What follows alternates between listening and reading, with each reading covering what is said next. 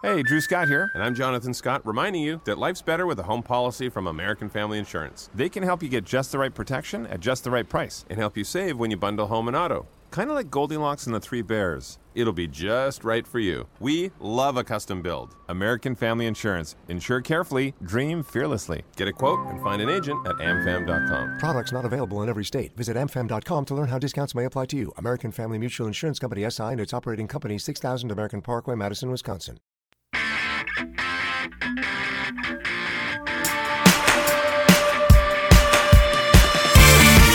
Welcome back to FUT Ballerz Season 3, Episode 8. Today is October 24th, 1 p.m. UK, just after content drop. We got a lot to talk about this week. Paul, Matt, thanks for joining me. How are you doing, Matt? I'm doing well. I had a excellent weekend league, so I'm very happy as it goes. I waited until very late Sunday night to play my all of my games, and it just seemed soft as hell. Like the, some of the matchups I was getting were extremely friendly. Took a couple of losses that I probably shouldn't have done, so I could have done even better.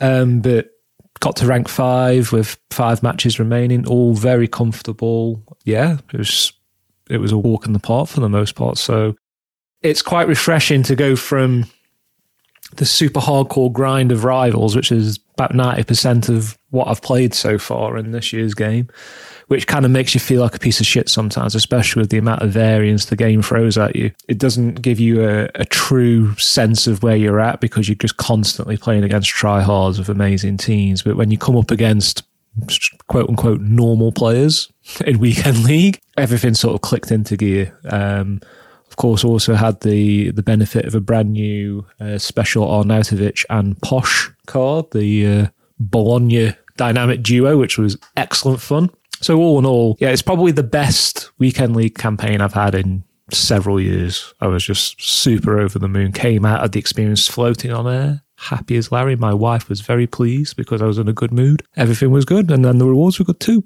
So I can't complain. You said your wife was happy because you were in a good mood. That's awesome. yeah. I still don't know who the fuck Larry is, but it seems like you kind of turned your game around. I mean, a couple weeks ago we spoke, you were really struggling, and now you're really enjoying it. So it's good to hear. It's been quite a while since we had a pod because we did the last one a little bit early, didn't we? So it's Yeah. been like nine or 10 days, and a lot can change Yep. in that time. And I was really struggling to put a starting 11 I liked and a system together. And I kind of settled on something. I was just like, look, stop trying to make like amazing systems out of thin air.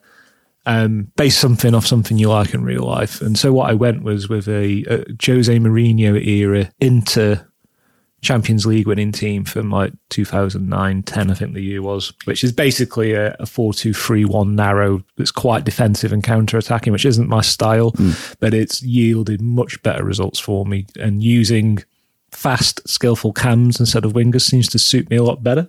Um, so that started clicking into gear before weekend league, and then just before I was about to start playing, the Arnautovic and Posch duo dropped, and they slotted in absolutely fantastically. And Arnautovic was exactly the type of striker I like. He can do a bit of everything. He's quite quick considering he's like six foot four. Very creative, great dribbler, good finisher, can hold up because he's very strong as well. So I was very happy to have that over, say, uh, 85 Crespo, who I was going to end up using, who's okay, but not on the same level, quite frankly. So um, the FIFA gods did me a justice for a change, and uh, I had a really good experience. It's good. It's good stuff. I see a lot of people using that four two three one. It's either that or it's a two striker formation. You don't see a whole lot of whole lot of variance as far as your competitive gameplay. Paul, you were playing a little bit of competitive gameplay yesterday on stream. First stream back. Had some bumps in the road we had to knock out with some technical issues, but we got there. How you doing, man? I'm doing good. I'm doing good. It's been a bit of a up and down weekend, busy. I set off to see George for his uh, surprise birthday party on Saturday, four hours away. Got two hours Damn. down the road, and uh, the bumper came off my car. So that were uh, amazing. How did your bumper just fall off? Um, it came off a few weeks ago, and I sort of bodged it back up, and I thought, oh yeah, this it's fine now. Um, it won't fine, um, but you know, um, it's it's it's fixed now, and yeah, back to weekend league. Um, I played some weekend league, and the gameplay were atrocious. It were just bad, pinballing all over. Um, just long, exaggerated mechanics by some people, just weird. Yeah. But I got some decent rewards. I got a Sane from my three team of the week pack, and out of my three reds, I got Joe Gomez, who slots straight into my team. So yeah, that were that were decent. I did use that Ramos this weekend, and he were amazing. He looks really good.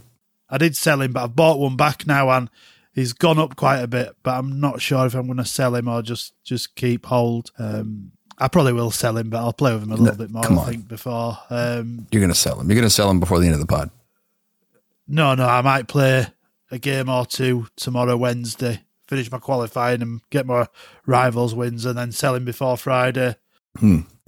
So, like I said, it's been about 10 days since we did an episode. I was in the middle of a move, so we had to kind of do an episode a little bit early and give myself some time to get reoriented. reoriented. But I kind of learned something in this move. So, I've always been a wired connection player, right? And we've talked about this before, but the importance of being on a wired connection this year has never been more important, in my opinion, because I hadn't had a chance to run any Cat 5 to the office where I play and record. So, I started playing on Wi Fi holy fuck, it's not playable. It's just not playable. It's a completely different game.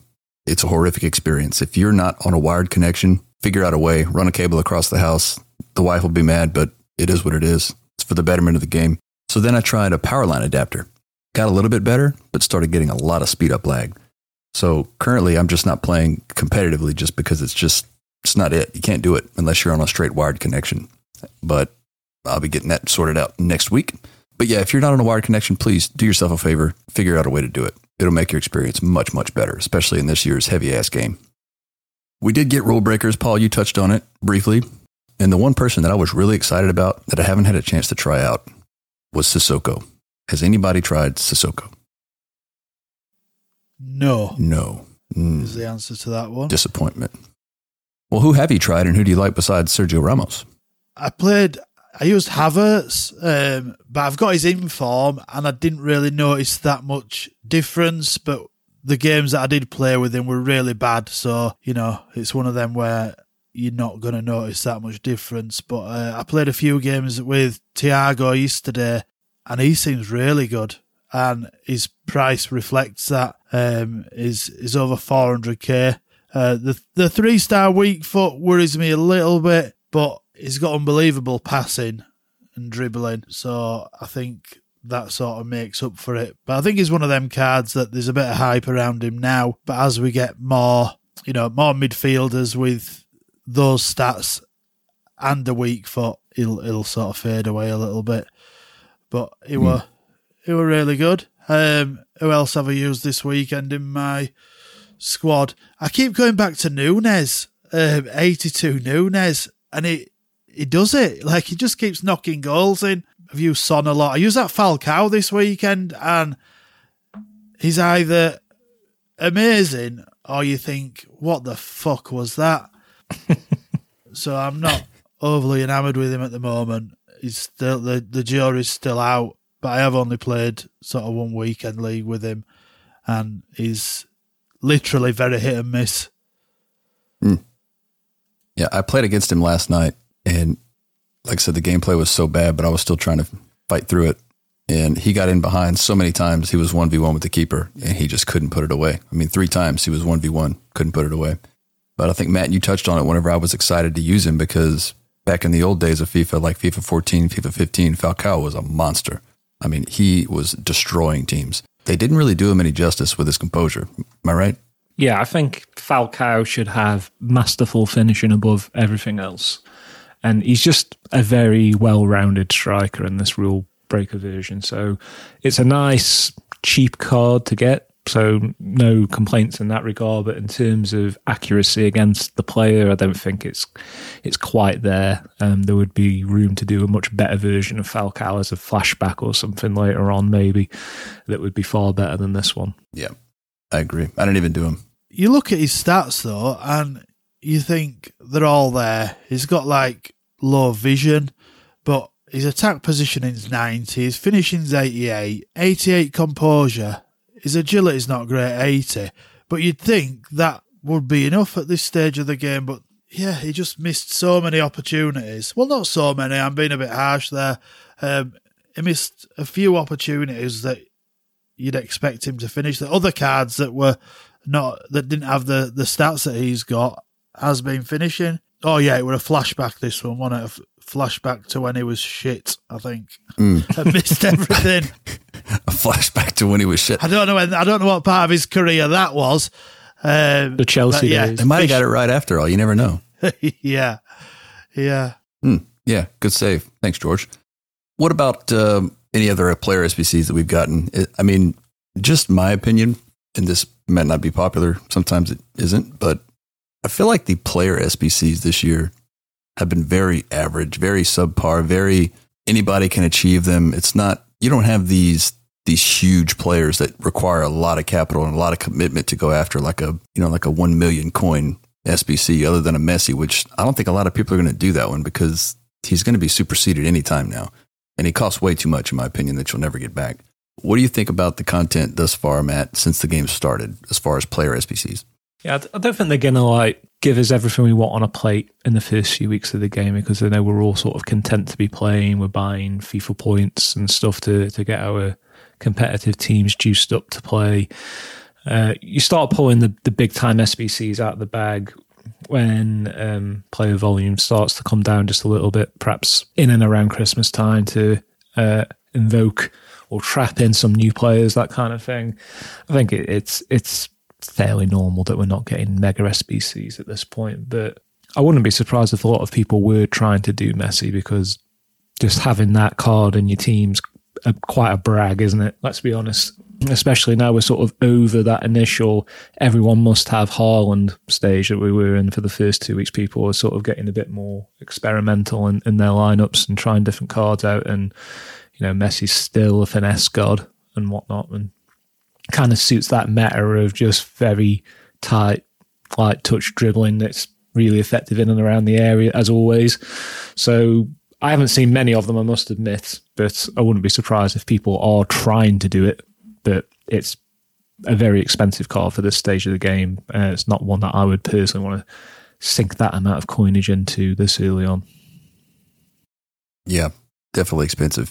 But if you got it, you got it. You know, somebody that does have those kind of coins is Paul. Like uh, Hunter. hey, Hunter, this- I'm l- lagging behind here. You're the you're the one who's balling out of control. Um, but I think when it comes to these SBCs, the ones that are going to hold any real value in a club for any length of time, I think, were Valverde, Player of the Month, which is still there. I'm still using him. Yep. Alaba, he was another one which you know you could probably use till Christmas, and it, but his price did reflect that. And I really struggle against this Rashford Player of the Month. When people use this Rashford against me, I, I struggle, and he's not. You know, his stats are amazing, but he's just got that something. And I think Rashford cards early in a game, especially last year as well, um, they just they just had something, just sort of glides past people.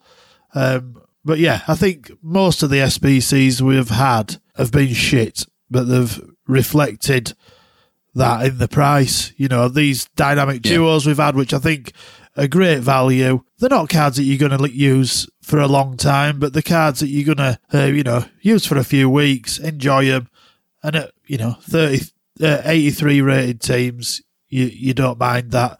And we're still at the stage of the game where you can pretty much use anything and be competitive. So it's you know it's it's a bit of fun. We had that Insigne card the other day, which I've not seen anybody use or really talk about that much, but he I did it. he's sort of forgotten about a little bit, is he, because of this um, lengthy meta. And he's Um, MLS as well. But um, yeah. Zweback used him over the weekend to, to pretty devastating effect. But even he admitted he's probably not going to be in next week purely because he's a pain in the arse to team build around, given the league Yeah. he's in these days. Yeah, you, Yeah. You're, you're struggling with that, and we, you know, we've had some MLS cards that have popped up in, in in rule breakers that you can put in, but you know, it is it is difficult to to build a team with him. the way they've priced these SBCs, and, don't get me wrong, I'm not bitching about the SBCs generally. I think it's great that they're giving people a lot of cards to obtain, and we've always said that you need to make cards more obtainable, and it seems like they've done that.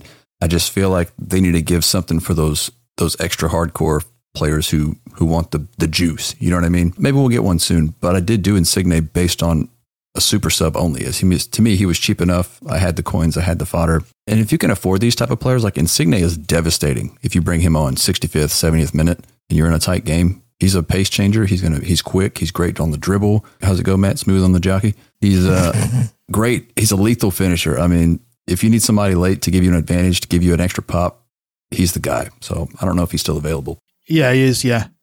Okay. And, and we've said this before, haven't we? Like this this game where you can make five subs, you need to have a a, so critical. a really good bench to be effective.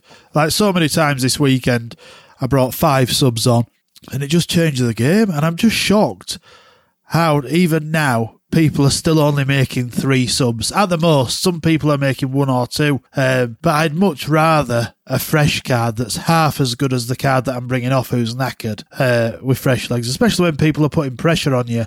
The last thing you want some big tired ass centre mid when somebody's pressuring the shit out of you in the last sort of ten minutes of a game. Yeah, I think um, aggressive interceptions are, are, like super vital in this game, aren't they? The, and the longer that you can have them applied in the match, the the more advantage you're going to get in in the game itself. So being able to run aggressive interceptions for most of the game, knacker a player out, and swap them in light for lights to keep that going for the full ninety is mega important, particularly for like your CDMs and stuff. It's absolutely critical because there's so much ping pong in the midfield this year. You need to be able to absolutely dominate the center of the park to, to do well in this game. Yeah.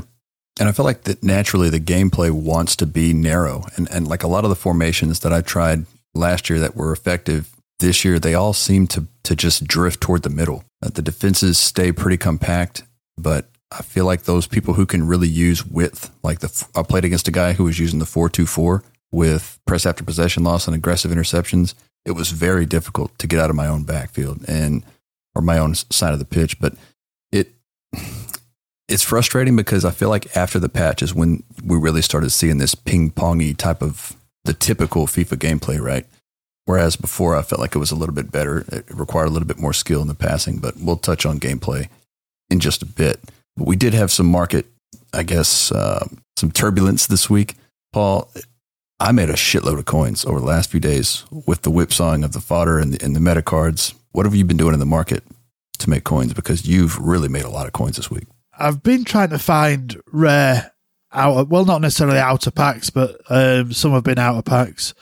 Um, Salah's inform absolutely killed this week, and that was sort of fluctuating between 520k and 645. I think I sold one, and I must have sold about 10 of them this week. And just, and I hadn't even been like trading really hard, just buying a few when it's low, selling when it's high, and that has been very different for me this year. Like on the Xbox market, those rare cards uh, are quite there's quite a lot of them, but um, it's a different sort of rarity in this this cross market. So I've been trying to figure out which of these cards does that. Been flipping a few icons that are fluctuating, and then just pissing about with uh, position change and chem style, and it is it's hard to make coins just with position changed cards now.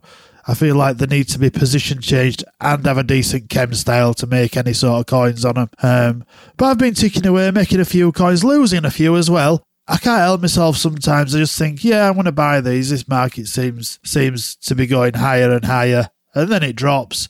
Um, but I feel like every week I'm improving and the trading's getting a little bit better and we're consistently making more than we're losing. But there's been a lot of sort of talk this week about that hero SBC, and Mm-hmm.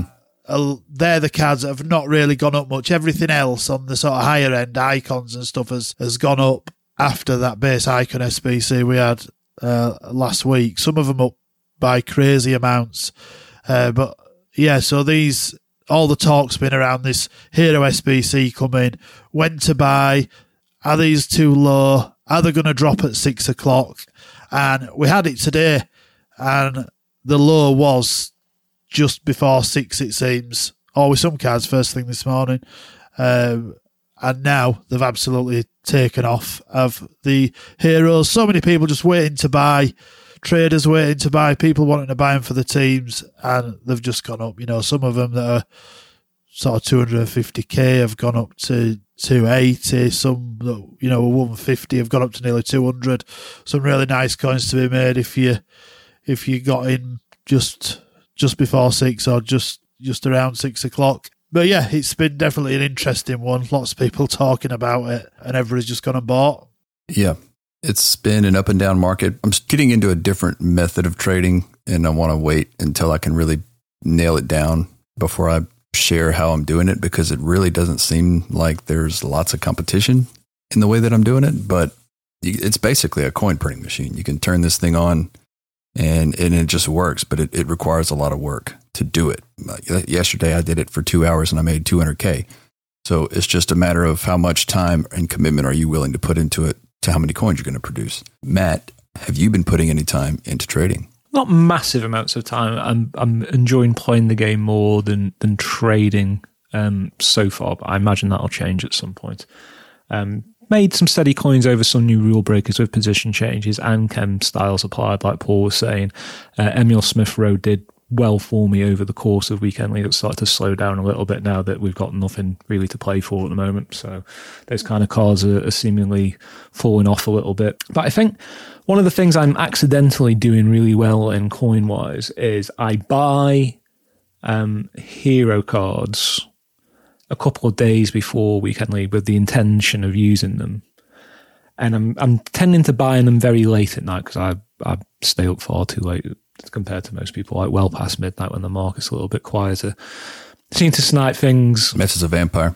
Yeah, seem to snipe things a little bit cheaper than they go for most of the day, say like 10 to 20k less than they normally sell for. If we're talking like a 100k plus card, use them in weekend league. Get out of weekend league relatively early most of the time. Didn't this weekend, but that's okay. And just sell them for like 20, 30, 40k profit. And that's worked several weeks in a row for me now. And that's something that it's nice because you can actually use the card and still make money from it when the time is right, which is ideal. One of the the things you can get caught up in if you're on a limited budget, if you start trying to trade before weekend league starts, you end up having no buying power to actually improve your team and you can get locked into your investments for a few hours sometimes and that can be a bit of a nightmare. So when you buy something with the intention of okay, if it doesn't flip straight away, I can still use this in weekend league and then try and get out whilst the uh, the margins are in your favor. That seems to work well for me. Totally by accident, but that's something that you could apply into a, a trading routine every week, and that seems to work well. And I think we touched on this last week onto the heroes are definitely the new icons as far as team building popularity is concerned. These are the cards that most people want now because it makes getting your team up to full chem so much easier than um, most icons do this year. There's not many people running all Brazilian teams or something like that where those um, icons are going to come and clutch for, for chemistry. It's all about the heroes and that they, they do very well. Yeah. And that's another thing I wanted to talk about was the icons. I feel like every, and I know I touched on it last week, but every single icon, if you look at their price trajectory, most all of them are on a downward slope. Very few are staying where they are and or even gaining. I mean, you're talking about 1% maybe of, of the icons. And I think it's mostly due to the heroes. And we still have these Marvel heroes that are going to come sooner or later, too. That's going to further degrade the icon market.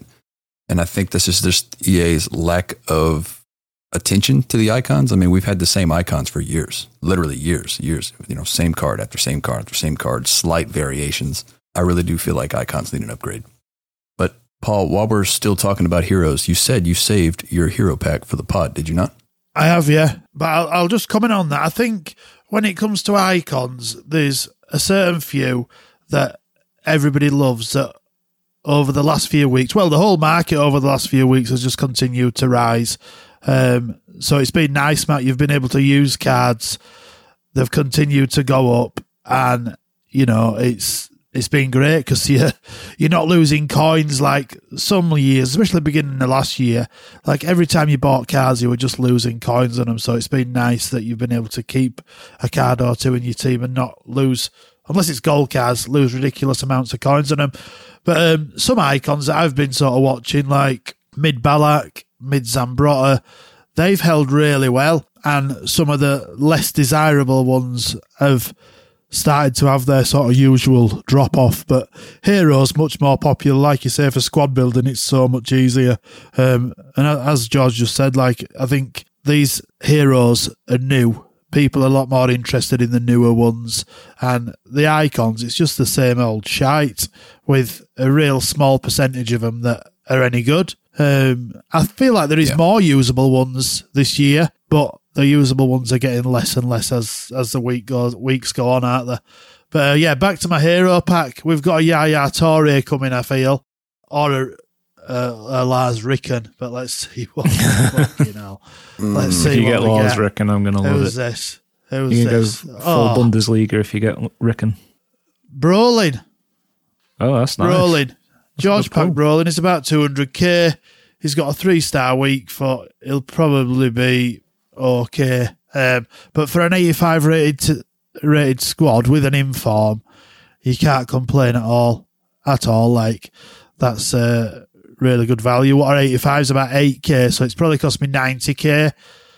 Um, so yeah, I think it's really worse. good value. The base icon were really good value last week as well. Like I don't feel it was as good mm. value as this hero, but it's still still good value. I hope to keep keep keep that up. And what'd you guys get in your base icon packs? What'd you get, Paul?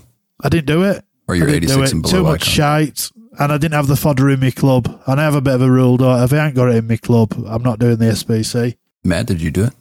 I did. Um, I got um, 85 Crespo, which mm. any other time I would have been very happy with, but I'd already tried that card and didn't exactly fall in love with it. And I'd been using Hero Milito as my main striker instead, who I thought was a lot better. Uh, it was about mm. a third of the cost in terms of the coinage. But he was going to run my weekend league um, main striker position this weekend, just gone until that on out of it's dropped. And uh, Arnautovic is put him firmly in the dust, unfortunately. So that one's probably going to go into an SBC at some point, or I might just keep it sitting around because it's only very low value in terms of its rating. So not great. Mm. Well, I did get lucky on that one. I pulled that baby Roberto Carlos. So that was one of the better ones you could have pulled. So there you go. The rich get richer. Well, you know, it is what it is. It's neither here nor there. Let's talk about EA and how they're combating trading. Because this is something, again, today we got another five free position change SBC. This is the fifth or sixth one they've done in the past couple of weeks. And they've really been effective with this because they have absolutely slammed position change cards. They're now just below a thousand. You can snipe them. It's beginning to be much harder to make coins using these cards just by themselves as consumables to flip. Also, Hunter chem style cards, Shadow chem style cards, everything has been slammed. And I don't know if this is promo packs because most of the promo packs are player packs, if I'm not mistaken. So I'm not sure where the supply is coming from unless they just up the pack weight. But what do we think about this, Paul? Am I correct in saying that they're targeting trading of consumables and certain items in the market? I feel like for somebody who don't even trade, this is just an easy, an easy way of making, you know, 100k a week if you wanted to.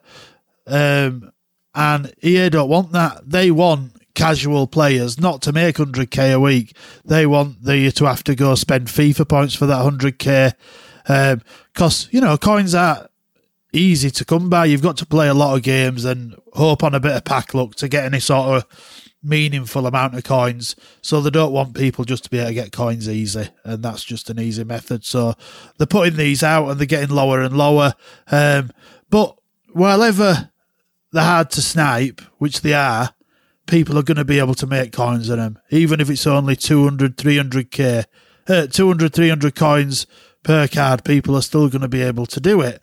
Um, and I don't know if they just want to make them so they're fucking discard or what, but you know, come on, we need some value in this, especially like for position change uh, trading as well. You want these cards to be two, three, four k even, ideally, um, but also we don't need um, fifteen position changes a week in your club. You know, you need, you know, I'm quite happy with four or five that'll probably do me absolutely perfectly.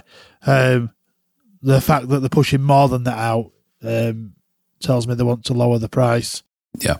And they kind of created this problem themselves by, you know, not putting them in packs enough, which to me, that would have been the easy fix. Just put one fewer contract and one more position change. Sorted. But hey, might as well make it an SBC, right? Matt, where do you stand on this? Do you feel like they give a shit at all about this bullshit way of trading for casual players to go in there and just make boatloads of coins for relatively no experience in trading? Yeah, I mean it's it's a double edged sword, isn't it? They're, they're obviously putting these in there in more abundance now because I, I imagine the first couple of weeks demonstrated how necessary they were for people who were still figuring out their best team and were switching positions like every other game probably so a lot more of them were getting used up so there was fewer on the market which created an opportunity for traders and then the people with no coins couldn't change positions and that causes problems for for players right um, and I think we touched upon this in the last episode to be able to trade one card all, all year round and make millions that's that's not good for anybody really. That's going to upset the market big time. Sorry, Hunter. I know you made your, your fame happens. and fortune with it, but it's. Well, I've it's, had to adapt. Yeah, exactly, and and you and you will continue to do so. But they made that far too easy. The the last thing EA want is for people to be able to trade their way out of buying FIFA points in the first couple of weeks of the game when that's the most likely opportunity to get to get you to spend them. Um, so they they messed up there big time.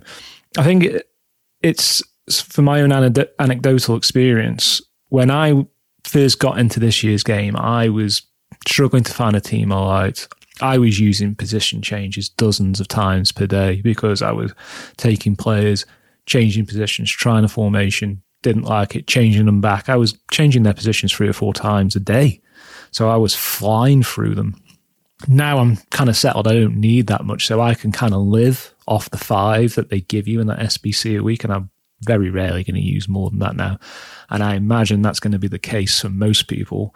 And if you're savvy enough, you'll just buy the player you want with the appropriate position change already applied. And then you don't even have to dip into that market, right? And, and that's where we're now making a lot of our coins from. We are providing the service to the people who don't want to mess around with position change cards that we're presenting you an Emile Smith Rowe converted to cam with a hunter applied for just a minor tax. And we're making our coins and you're getting the card you really want. So, yay for us. Everybody wins. Yeah, I love it. Let's dive into the gameplay a little bit because we saw a video that Boras sent uh, viral on YouTube, or at least on the FIFA community, and he did a speed test. And what he ended up doing was, we'll, we'll put the link to the video in the show notes, but so he had a second player controlling a, a ball carrier who took off running at the same time. He synced it and he was chasing him down with a Benzema. One of the Benzemas had a hunter, one had an architect. So one was lengthy, one wasn't. The one that wasn't lengthy was obviously the hunter. And to me, this test wasn't even close. The hunter Benzema outperformed the lengthy architect Benzema by a long shot. Now, he did say at the end of his video that's not 100% conclusive, although that particular one showed that if your sprint speed isn't maxed out with lengthy, it's not exactly beneficial for you. Now, for a player like Haaland with 99 sprint speed and lengthy, it's going to be amazing because he's basically going to be able to outrun everybody, or at least not be caught by the fastest defenders. So it's very eye opening video that he did. I'm glad he did it because it was interesting to see the mechanics of how this works. And Matt, you kind of touched on this that you said a long time ago, you feel like lengthy attackers aren't necessarily as advantageous, maybe in the early days because all you had to do was run away from players. But now that we have 78 plus pace center backs everywhere you look, I mean, there's so many players with, with great pace at the back. Is it as critical, in your opinion, on the front or on the back to be lengthy? I was going to say in the middle, not to spoil your question, but, but, I think it's, lengthy it's definitely, yeah, lengthy in the middle. Um, mm. You definitely don't want Lemfield at your back. Um, basically, well, you might. Where we're at is, I think we touched upon this before. Lengthy for forwards is good if you are an out and out counter attacking player where you know you're going to be playing up against an opponent's high back line. You're going to have loads of space to run into and you can keep your striker moving in a straight line at maximum pace. If you're a good player and you need to change direction once in a while and pass it around the box, lengthy serves you zero benefit whatsoever. You need explosive or controlled with a high amount of sprint speed, ideally, uh, and acceleration. Whereas I find lengthy across the board is really good for wide players because you're just running into very long uh, lengths at a time in the wide channels. It can be good for centre backs for chasing backwards. Um, but I think it's kind of devolving into um, a game of pop, uh, rock, paper, scissors, to be honest, because it's going to be situational against whoever you're playing against. If you've got a lengthy defender, but you're up against a, a high 90s explosive striker and they only need one or two yards to get on the end of a through ball and then slam in a shot, Lengthy's not going to save you there. But if you're in a foot race, then Lengthy will no doubt prevail more often than not. Um, so now that we understand it all a bit more, we're seeing the quality of cards evolve a lot more. Things are becoming a bit more balanced, which is good. The propensity for people to use Lengthy on every card they get is is falling away quite quickly at this point. And I think that was reflected in some of the the price dips we've seen in um, icons because after that first week when the, the news about Lengthy broke, so many icons went to the moon because people realized they could use a Van Nistelrooy or an Alan Shearer, for example, cards no one ever went anywhere near, but, but suddenly became useful because of Lengthy, which is great. But when they realized, ha, if I have to actually change direction, I'm fucked they become worthless again. and that's kind of where we've gotten to. So the the interest obviously simmered down because it's the same old icons, but I also think their usefulness it went up very quickly and has also come down just as quickly again. And and this is kind of where we're at. I like lengthy for central midfielders and fullbacks. I think those are absolutely incredible uses for the lengthy accelerate, particularly in getting your attacking move started, you can sort of burst through those first lines of defense against your opposition and then do the dirty work with people who have explosive or controlled, mm. where you're going to have to work for your goals a little bit more. But that's kind of where we're at, in my opinion. Dirty and lengthy. I like it. Paul, do you prefer lengthy defenders or lengthy attackers if you had to pick one? Defenders, I think. But I think as well, if you can get a lengthy attacker who, like, is only just lengthy, you know, he's got sort of low 80s um, agility and decent balance, decent pace, and high strength.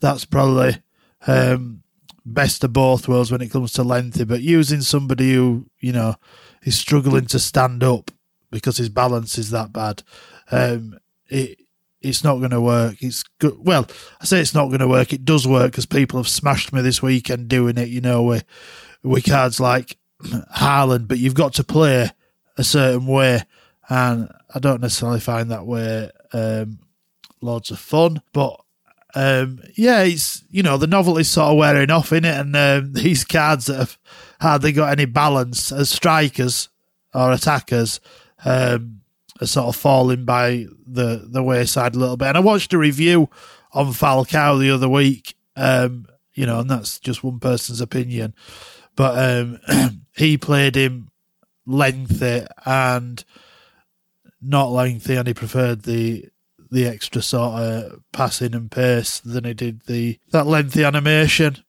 But like you say, Matt, I think in midfield, um, where you can do a sort of heel to heel and and accelerate, or you know, step overs to accelerate past people, and in your fullbacks, that's that's a perfect perfect place for it. Place for it.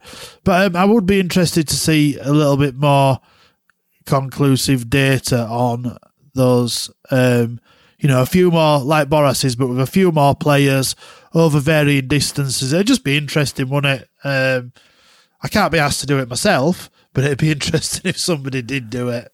My immediate, anyway. um, my immediate reaction to Boras's experiment was that it was, it was a cool thing to try out and see it in terms of those two planes where you can see the two Benzemas running side by side and see it for yourself. But I immediately said to you, Finn Paul, it's like, I need to see that with, with other cars because I don't think it's going to be universally the same. I'm pretty sure height yeah. and weight are going to play a part in it. And it's going to yeah. suit some players more than others. And Benzema's just not the right one, I don't think.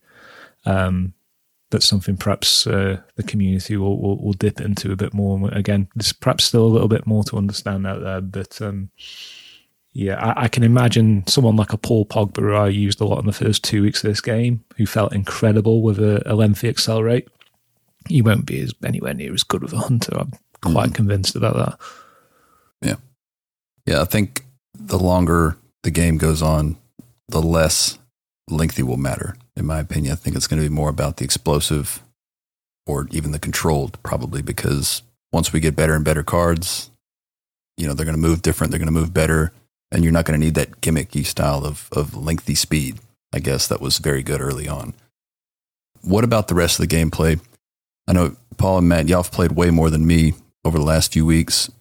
Have you noticed passing to be much different now than it was, let's say, three weeks ago before this per- first patch? You know, everybody always says, "Well, the game, the game's fine."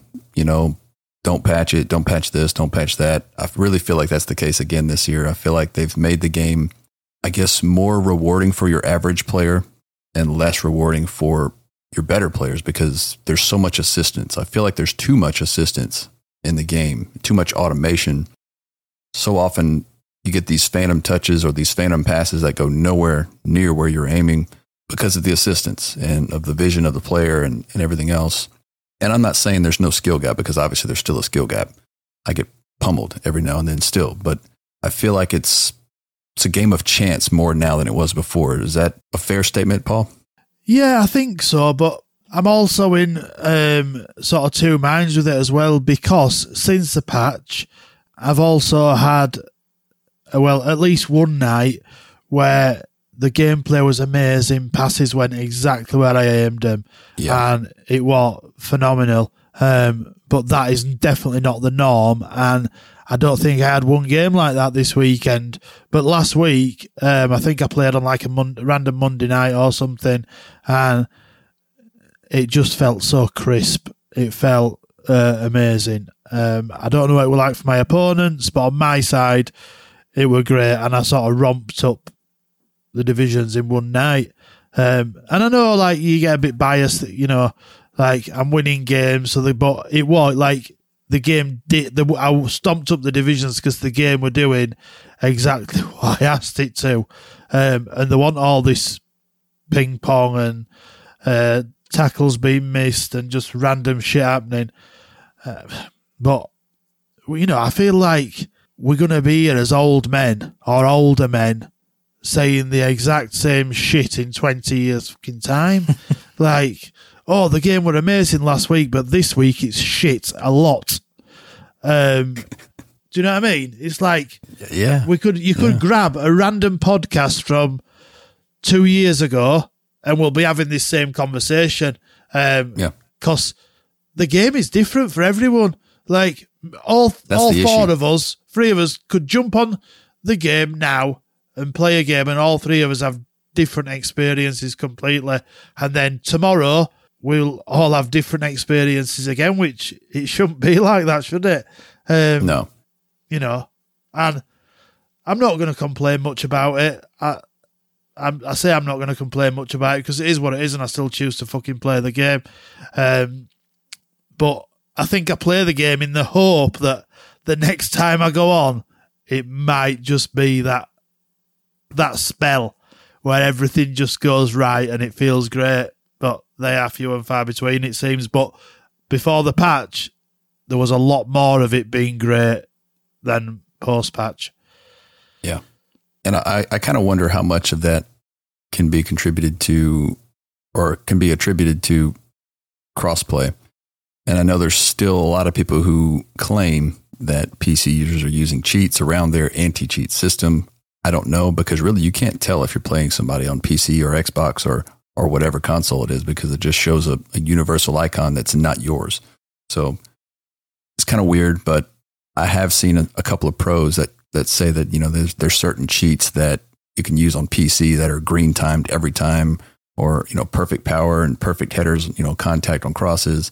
But you know that video we put out on the YouTube channel, the FUT Ballerz YouTube channel, is still relevant. They haven't touched that corner routine, and I've been using it in rivals and champs. I'm scoring at least one a game in rivals with the the little crossing technique from in swingers and out swingers. Um, I've scored a few where they move the keeper. It's just a matter of really, it's just a matter of chance if they move the keeper. But if you time the header right, and I don't mean green time, I mean if you start your power up for two bars, right as that ball's at the apex, like it says in the video, it goes in. You just have to aim it. I mean, it's I don't know if it's a broken mechanic or if that's how it's designed to work, but it's very effective. If you want to practice that and get it down, well worth it. I've had people doing it this weekend and they're not just scoring headers, scoring bicycle kicks and volleys and all sorts just Yes. from that corner technique, just whacking it in, nearly full power. And um, yeah, like centre back scoring bicycle kicks. Yeah. It's like power headers. They, they just they hit the back of the net from way out. It's crazy. You know, Matt, I saw you shaking your head. Matt, have you tried this yet? This technique? Yeah, yeah. Um, it took me a while to sort of get the hang of it. I can't do it quite as consistently as you are, and it sounds like you're having an amazing time with it. But um, if I don't score, I'm causing chaos in the box with it. Like people have Yeah. to have a, a defender on the line to stop me from scoring semi regularly with it. And like you say, it, it's not the the original tip. I think was for for outswinging corners, but it, it works just as well with in swing as well. Yep. I've kind of gotten that down now. Sure. So that's cool. What people tend to do to try and counter you doing it is bring the goalkeeper out to sort of the edge of the six yard box and they can try and catch it. I found it if they do that, just basically put your um your direction so it's um basically going right across the face of the goal and it flies over their head and someone at the back post then gets a chance to score. So you can sort of adjust to their their counter to it fairly well. And I don't really look at it as as a cheat because it's another routine that needs to be defended properly and it can be stopped. It's not a, a goal every single time. What's even more effective than what we're talking about is how relatively easy it is to score from short corners. You can put a routine together and get a ball into the box across the ground for a tap in fairly easily. People have been doing that since day one. So I think this is just um, a different way of taking advantage of, of, of set pieces, which hasn't been a reliable way of scoring goals in FIFA for, for quite a while. So I'm I'm open to it. It also requires you to have a certain player type. Like say, if you have tall, powerful, headers the ball, power header trait, all helps with this as well. I don't really see a problem with it. It's not a guaranteed like goal every single time kind of uh, mechanic abuse. It's not quite at that level. It's just an, an effective routine, one of many, which you need to have in your arsenal. I think. I brought my keeper out yesterday to try and um, sort of stop somebody from doing that because somebody scored two goals from corners in first half against me yesterday. So I brought my keeper out Mm. and he just curled it straight into the net direct, which I think that's first time that's happened. But I have seen other people doing that when people, um, you know, bring the keepers out to try and intercept the cross. You can just sort of curl it. I think if you sort of put it a meter a meter in from the edge of the six yard box, the the the hoop line, and curl it in with about three bars. I think it just curls into into net. This is good though because you remember, like for the last couple of years, at least, maybe even longer, people would just aggressively move their keeper out and into the box. They'd just grab everything. You couldn't score a header. It was Yeah. almost impossible. The goalkeepers were so aggressive, and there was no way to really punish them for it. Now we have something whereby you, you can either go straight up with this routine and, and attempt to whip a corner in with pace and head it in. If they bring the goalkeeper out aggressively, you can try and curl in for a direct goal, which is cool, and you pull one of those off, or just whip it right across the top of their heads, and and they can't intercept it. So there's ways and means to to counter it, and then recounter the counter, which that's all good FIFA in my opinion. But back to the original point about things being a bit ski with after the patch or whatnot, or areas of the game we're not content with. Like I could reel off a laundry list of, of very minor problems that I'm not happy with that I wish they would fix. I won't go into them though. But the one thing I think that spoils this game as it stands right now is the over effectiveness of outside the foot shots. They are ridiculous. Mm. And there are so few players who can do it in real life, but they've given this trait to so many players now. So if they've got outside the foot trait and decent long shots, they just fly in from all sorts of distances, silly angles. That spoils the game for me because you think I'm defending this situation perfectly, and then they do something stupid like that, and a, and a ball just flies in. That's so annoying. Get rid of Even it. players without the without the outside the foot trait can do it. I mean, like 35 meters don't have the trait. Doesn't matter. They still fly in, and it's like it freezes the keeper. Like he just like stands there, like, oh, I can't do anything because he used outside the foot shot. But we were talking about crosses just now, and that leads us into community questions, which R. Jonesy had a question about that. And I think we might have covered it, but his question was tips for defending crosses. I'm really struggling and never had before. Lots of air swings on headers from manually controlled defenders who seem to be in good position. Now, Pompeo responded and said, I like to move them as close to the attacker as possible instead of trying to clear or intercept. Sometimes it seems you're in a good position, but it just goes over your head and you get a silly animation. Is this some of the stuff you were talking about, Matt, when you're trying to defend these these crosses? Yeah, it, it does happen from time to time, and I think the in-game engine's given more priority now to the strikers on this kind of thing, particularly if they're just a little bit faster than the centre back and they can just get just marginally ahead. They will sort of dominate that situation. And then there are some clear weird ones whereby it looks like you're set underneath where the ball's about to land. You're in the perfect position to head it, and then like a smaller player just gets there before you and they score a goal. is, it's super annoying. I think you can scratch your head and come up with ways to defend the ball once it's on top of you like that. I think the best solution is just to stop the cross. You know, it's not something we've had to worry about a lot in FIFA for the last few years. Now it is stop the cross. Having fullbacks that can actually defend is important in this game, not mm. just ones that are fast and good at going forward. You need uh, fullbacks with some centre back type qualities to stop these crosses routinely, and it's far less of a problem that way. Yeah, and keeping with defenders, Marius Quintus asks, given the way defensive stats work this year, what are your thoughts on when to use shadow versus anchor chem style on center backs? In the past, I always slapped shadows on center backs to max pace. This is a good question. I find myself this year relying more on anchor for certain items because sometimes they lack, like Thiago Silva was a great example. He had enough pace to where I feel anchor gave him enough pace boost. He's also lengthy, but he got a defensive and physical boost because his physical stats weren't quite where I would like them to be for a center back. So I've been using anchor on him. I think it's just a matter of the stats on the card. So if you have a really strong center back that lacks defensive awareness or pace, slap a shadow on him. If you feel like he needs more physicality, slap an anchor. That's how I go through the decision making process of which one to use. And I think that's sound advice, unless you guys have anything else I've got a very simple way of, of looking at it. But I don't know if you remember when we first started doing this podcast, Hunter, I, I used to get laughed at because I used to use Anchor routinely instead of Shadow. So I'm just saying it's all come full circle now. But yeah. generally, if your defender already has 80 plus pace, put an Anchor on it. If it has below 80 pace, put a Shadow on it. That's kind of like a loose law that I sort of apply to it. If the defender's already fast, you need more physical and more defending stats. If they're a little bit slower, you need more pace that simple. Yeah. And you really see it on cards like Koulibaly. He's so strong that whenever somebody's coming after him and you see them, you know, you're playing against a person who likes to sprint and you attack him just as he starts to sprint, Koulibaly demolishes the attacker. He literally just plows right through him, puts him on his ass. I think that's why it's important to have physical center backs. Not so much fullbacks, but center backs need to have strength. Paul? Yeah. I've got a catalyst, I think, on my Koulibaly, just because he's his passing's so bad. Um, it's dog shit.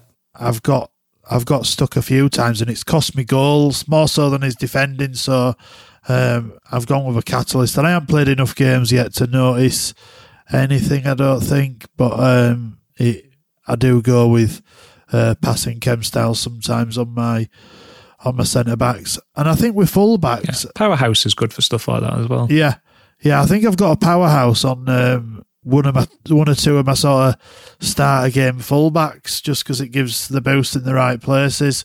Um, I've noticed as well with the crossing, um, I've been trying to use a little bit stronger, bigger fullbacks to try and to try and stop that, but nothing seems to stop that. If uh, some of the crosses at the moment, people just seem to get goal side and knock them in, which is is highly frustrating, especially if they're just spamming him.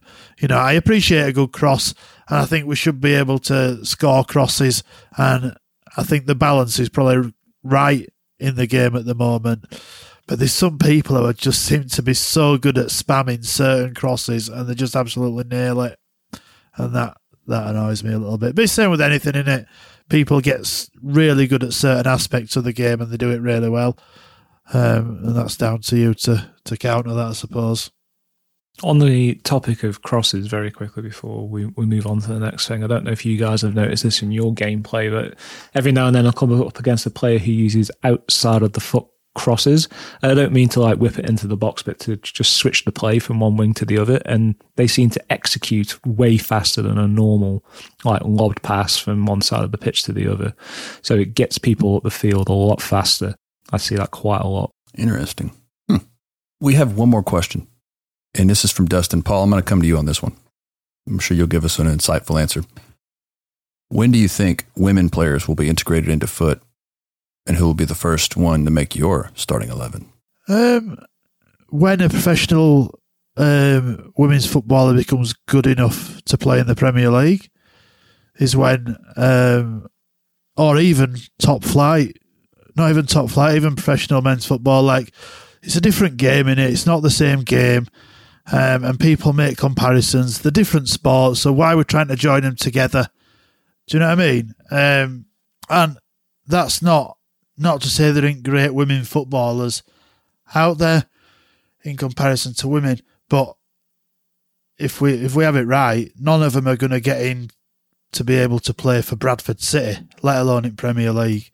Um, but you know what? If they want to bring him in, uh, some make some fun cards that are just absolutely outrageously good, sling him in. Who cares? Do you know what I mean? I'm not that bothered really. But yeah, it's it's there'd be an outrage if there were. There really would. But I couldn't give two shits really. If she scores me more goals in weekend league and gets me better rewards, I couldn't care if it's man, woman, or anything anything else in between. Yeah. I would love to have an Alex Morgan in my squad. That'd be great. As long as she's good. She's getting in. It's a good question, I think. Yeah. Um, let's move on to hot takes before we say anything that gets Paul in trouble. Hot takes. Okay. First hot take comes from Marius Quintus. He said, Hey, EA, what is with the SBCs this year? Yeah, let me hand in an overall 85 rated players and 10 others, and the off chance the 80 plus player you give me in exchange isn't dog shit. If I wanted to play your casino, I'd buy packs. What say you, Matt? I think he's answered his own question. It's like it is Yeah, a form I- of I gambling, right? And you've got to do something with your uh, non-tradables. So you're going to stick them into some sort of SBC at some point. It's just a matter of you picking what which one you think's of relevant interest to you. But it is gambling. End of story. Yeah. Unless you know it's something that where you've got a guaranteed outcome, and then it's going to be very expensive. We know how those work, right? But yeah, the whole system's uh, a socially acceptable casino. We've said this for a long time. Yeah. And even more so now. I mean, if you're doing the 80 plus player SBC, I feel like the chances of you getting a usable 80 plus player at this point is slimmer than it will be six months from now. So, because we're going to have so much more content, right? Especially if they had several different promo packs in these, you know, like they do for player days or whatever it may be. But to me, like during Black Friday, that would be the time you would want to do these when they have several different versions of cards, you know, past cards that are, you know, great and usable. But right now, I mean, if you don't like it, don't do it. I guess is the best way to go about this. I mean, if you know it's not good value, don't do it. It's, that's seems to be the smart way to go about it. And I haven't done many of these repeatable SBCs except for the free position change ones that they give us. But Dustin wants to know it seems pack weight is heavier this year and you're more incentivized to buy packs. He said he's been extremely lucky with packs, either with coins or FIFA points. The question is, is are they doing this to flood the market to drive prices on fodder down, to de-incentivize monopolizing of certain cards, or are they tracking, for example, position changes and applying soft bans? Or he wants to know, is it purely greed and to increase motivation to spend more money? I think that's the answer to this question.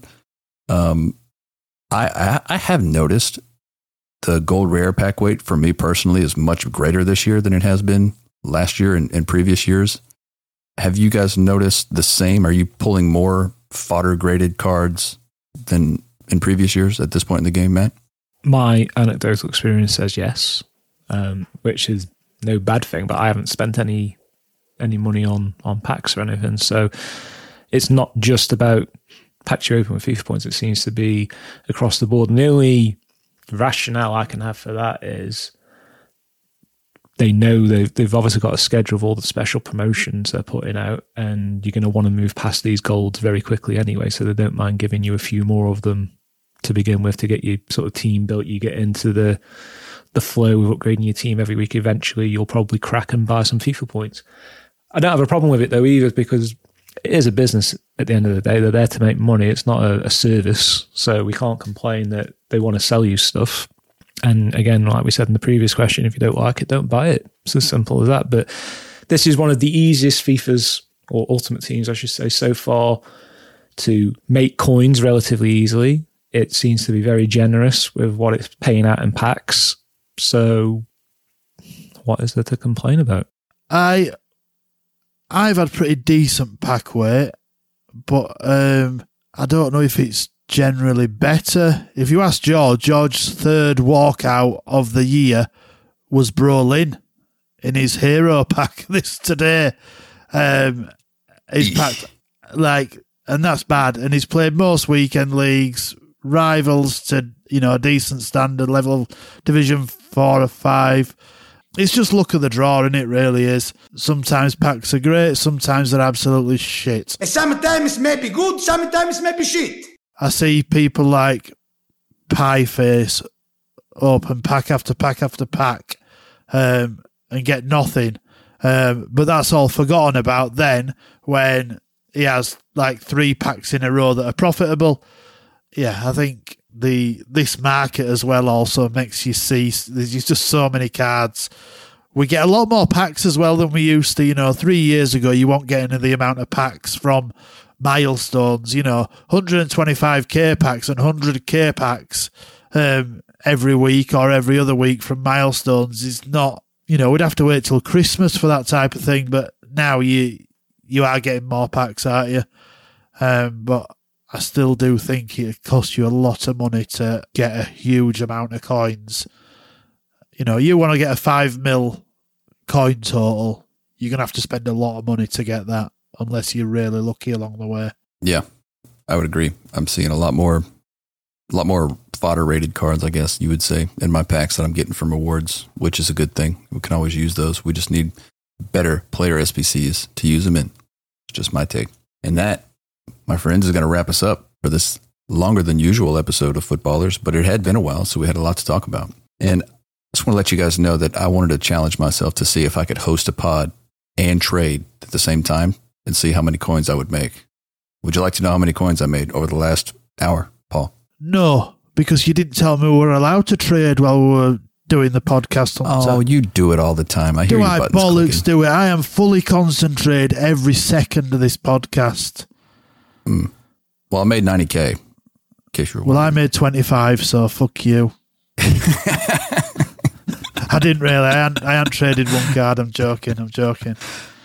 I was telling him before we started recording, I was buying up Llorente shadows at 28,000 a piece, thinking I'm going to lose my ass on these. And they've all sold for 33,000. Insane. And I think that's where you're doing really well, Hunter, where most people you see would buy one or two, maybe three of those cards I think when you're doing it, you're just going all in each time and buying 30 or 40, whatever you're buying. And that's how you that's how you lose your ass, but that's also yes. how you you make a lot of coins. And if you're winning more than you're losing, you you're still making coins. You know, it's risky. Yes, high risk, high reward, right? You got to risk it to get the biscuit, man. It's a good time to do it as well. People have just packed La Liga heroes. They're going to build a La Liga team. La Liga's still very popular, and he's a good card in it at right back and centre mid. So, you know, good shout. Yeah, good stuff. All right. Well, we might have a second episode later this week. We're going to do a little special on lengthy, explosive, and controlled. Some breakdowns, some numbers, some tests. We'll see how it goes. But where can they find you on Twitter and Twitch now, Paul? Right foot, W R I G H T F U T, right fucking foot. I'm going to try and stream maybe twice a week, but definitely once a week going forward. Uh, once on a weekend and then maybe once through the week. See how it goes. Good stuff. Matt? Yeah, at Lando Matt with one T on Twitter or holler at me in Discord. Sounds good. You can follow the show on Twitter at FUTBallerzPod. You can follow me on Twitter at The FUT Hunter. And if you're not in the free FUT Ballerz Community Discord, it's really growing. You need to get in there. It's in the link. Click the link in the show notes. Come say hello. Get involved. We'll talk to you guys later on in the week. See you. See you later. What picket fence? What picket?